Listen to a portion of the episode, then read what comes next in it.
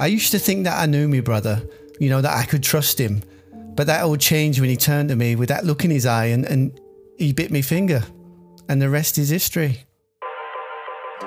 Just how did Charlie Bit My Finger go viral? And who are the people behind it? Welcome to another episode of Behind the Likes, the show that uncovers the stories behind the most viral social media posts of all time. I'm Jefferson Spratt, and on today's episode, we sit down with Harry Carr, who reveals the surprisingly dark secret as to why his brother bit him so many years ago.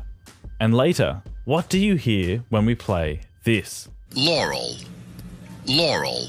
We speak to neuroscientist Dr. Augustus Tweeter to unpack the Yanny and Laurel debate and explain why, if you hear Yanny, you're wrong. But first, we've got a follow up story about the team behind the Ice Bucket Challenge from 2015. Can they replicate the viral sensation with their new campaign, the Boiling Water Challenge? That's all coming up on Behind the Likes.